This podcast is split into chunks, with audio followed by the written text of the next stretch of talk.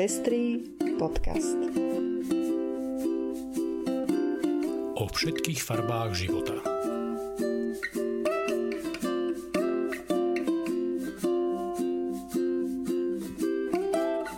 Vítame vás pri 84. vydaní Pestrých správ. Toto sú informácie, ktoré prinášame. Snahy o vymazávanie LGBTI ľudí v Spojených štátoch amerických pokračujú. Vplyv pravoslávnej cirkvi na ruskú politiku nemožno podceňovať. Kanada ukončuje vylúčenie gejov z darovania krvi. Pôsobenie ruských bojovníkov v Mali vyvolalo kritiku mierovej misie OSN. Florida zakázala obľúbenú detskú knihu. Skorý príchod horúčav v Indii je ďalším príznakom klimatických zmien. Ja som Lucia Plaváková. A ja som Ondrej Prostredník. Ďakujeme, že viacerí nás už podporujete a tešíme sa, že vám záleží na šírení osvety v oblasti ľudských práv a ochrany menšín. Ak sa chcete pridať k našim podporovateľom, nájdite si náš profil na patreon.com. Srdečná vďaka a príjemné počúvanie. Republikánske snahy o vymazávanie LGBT ľudí v Spojených štátoch amerických pokračujú. Tentokrát prišli s návrhom zmeny označovania televíznych programov tak, aby programy so zastúpením LGBT ľudí alebo s obsahom týkajúcim sa sexuálnej orientácie alebo rodovej identity boli osobitne označované, aby rodičia mohli svoje deti chrániť pred takýmto obsahom. Skúsme si predstaviť, že by niekto prišiel s návrhom, aby boli osobitne označované programy, v ktorých vystupujú ľudia židovského pôvodu alebo tmavej farby pleti. Absurdné a odporné? Áno, rovnako ako návrh republikánov ohľadom LGBT ľudí. Vplyv pravoslávnej cirkvi na ruskú politiku nemožno podceňovať, myslí si to evangelická teologička Petra Bárová. Keď čítam nedelné kázne ruského pravoslávneho patriarchu Kirila, vidím, že v posledných rokoch rozvinul veľmi agresívnu politickú teológiu s imperiálnymi črtami, povedala Bárova pre agentúru EPD. Patriarcha od začiatku schvaľuje ruský útok na Ukrajinu a o jeho homofóbnych kázniach sme už viackrát informovali aj v pestrých správach. Bárová, ktorá je biskupkou Hanoverskej oblasti, dodala, že v západných štátoch je nemysliteľné, aby mala ktorákoľvek církev taký významný vplyv na politické rozhodovanie.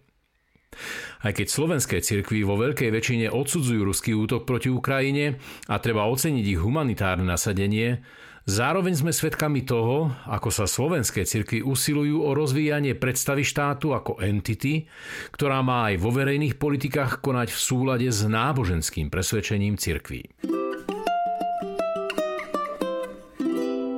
Kanada ohlásila, že ukončuje obmedzenie mužov, ktorí majú sex s inými mužmi pri darovaní krvi. Od roku 2019 platila v Kanade trojmesačná doba, počas ktorej sa geovia museli sexu zdržať a chceli krv darovať. Podľa novej úpravy sa bude skúmať rizikovosť sexuálneho správania. To znamená, že z darovania krvi budú dočasne vylúčené osoby, ktoré mali análny sex s novým partnerom počas troch mesiacov pred darovaním krvi. Takáto úprava úplne odstraňuje diskrimináciu gejov, ktorí majú dlhodobého partnera. Zmena by mala začať platiť koncom septembra. Na rozdiel od Kanady je na Slovensku dlhodobá prax, podľa ktorej sú z darovania krvi trvalo vylúčení muži, ktorí vedú, uvedú, že mali v posledných 12 mesiacoch sex s iným mužom. A to bez ohľadu na to, či ide o nového partnera alebo človeka, s ktorým žijú 10 rokov. Takýto prístup vychádza čisto z predsudkov voči gejom a je jednoznačne diskriminačný. Snáď sa zmeny niekedy dočkame aj na Slovensku. Pôsobenie ruských bojovníkov v Mali vyvolalo vlnu kritiky na adresu OSN.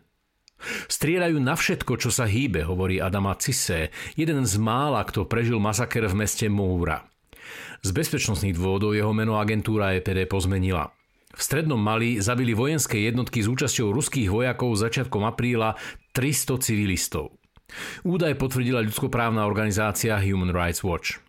Prítomnosť ruských bojovníkov tzv. Wagnerovej skupiny a ich svojvoľný postup proti údajným teroristom skompromitoval pôsobenie misie OSN, ktorá nedokáže v krajine zabrániť zločinom proti ľudskosti. Podľa výpovedí svetkov, ktoré má k dispozícii Human Rights Watch, masaker spáchali ruskí bojovníci, ktorých pozvala miestná vláda ako vojenských inštruktorov.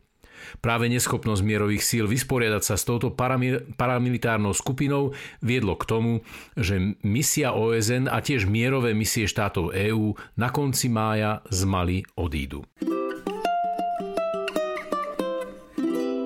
Obľúbené detské leporelo Everywhere Babies, zobrazujúce spiace a hrajúce sa bábetka, bolo zakázané vo floridskom školskom dištrikte. Autorka knihy Susan Mayers uviedla, že kniha bola pravdepodobne zakázaná z dôvodu, že je v nej jeden záber muža objímajúceho druhého muža. Kniha Everywhere Babies patrí medzi zbierku 58 kníh, ktoré školský distrikt vo Walton County odstránil zo svojich knižníc. V posledných mesiacoch bolo celkovo v školských dištriktoch zakázaných 1600 kníh, ktoré sa týkali témy rasy, rodu či sexuality. Skorý príchod horúčav v Indii je ďalším príznakom klimatických zmien. Zaznamenali tam najhorúcejší máj od roku 1900. Horúčavy dosahujú miestami viac ako 45 stupňov Celzia. Tieto jarné horúčavy však nie sú len nejakým vrtochom počasia, ale stávajú sa stále častejším príznakom globálneho oteplovania, hovorí meteorológ Adrian Leiser. Vlny horúčav sú tak stále častejšie. Komplikujú život nielen poľnohospodárom, ale aj ľuďom, ktorí pracujú na stavbách. Je takmer nemožné vydržať čo i len pár minút na slnku. Horúčavy majú veľmi negatívny dopad najmä na veľké mestské aglomerácie, ktorých v Indii nie je málo. Hoci sa momentálne na Slovensku tešíme z krásneho teplého májového počasia, 30 stupňové teploty asi nie sú úplne v norme ani pre naše podnebné pásmo. Dňoch 16. a 17. mája sa v novej budove SND v Bratislave uskutoční konferencia s názvom Kultúra a náš svet – v programe nájdete napríklad diskusiu na tému Kultúra po 30 rokoch samostatnosti Slovenska, v ktorej budú diskutovať Fedor Blaščák, Vladislava Fekete, Jozef Kovalčík, Ilona Nemet. Diskusnom paneli na tému Strategické smerovanie Slovenska a kultúra vystupí Zora Jaurová. Viac informácií o programe a registrácii nájdete vo facebookovom evente Konferencia Kultúra a náš svet. V útorok 17. mája o 18. hodine sa na pôde Evangelického cirkevného zboru Bratislava Staré mesto na Konventnej 11 uskutoční stretnutie pri príležitosti Medzinárodného dňa boja proti homofóbii a transfóbii. Vysokoškolský pedagóg a teológ Jozef Žufa predstaví reprezentatívny prieskum s názvom Postoj kresťanov na Slovensku k otázkam LGBT. Po prednáške bude diskusia aj o spôsoboch, ako v kresťanskej spoločnosti predchádzať diskriminácii na základe sexuálnej orientácie či rodovej identity.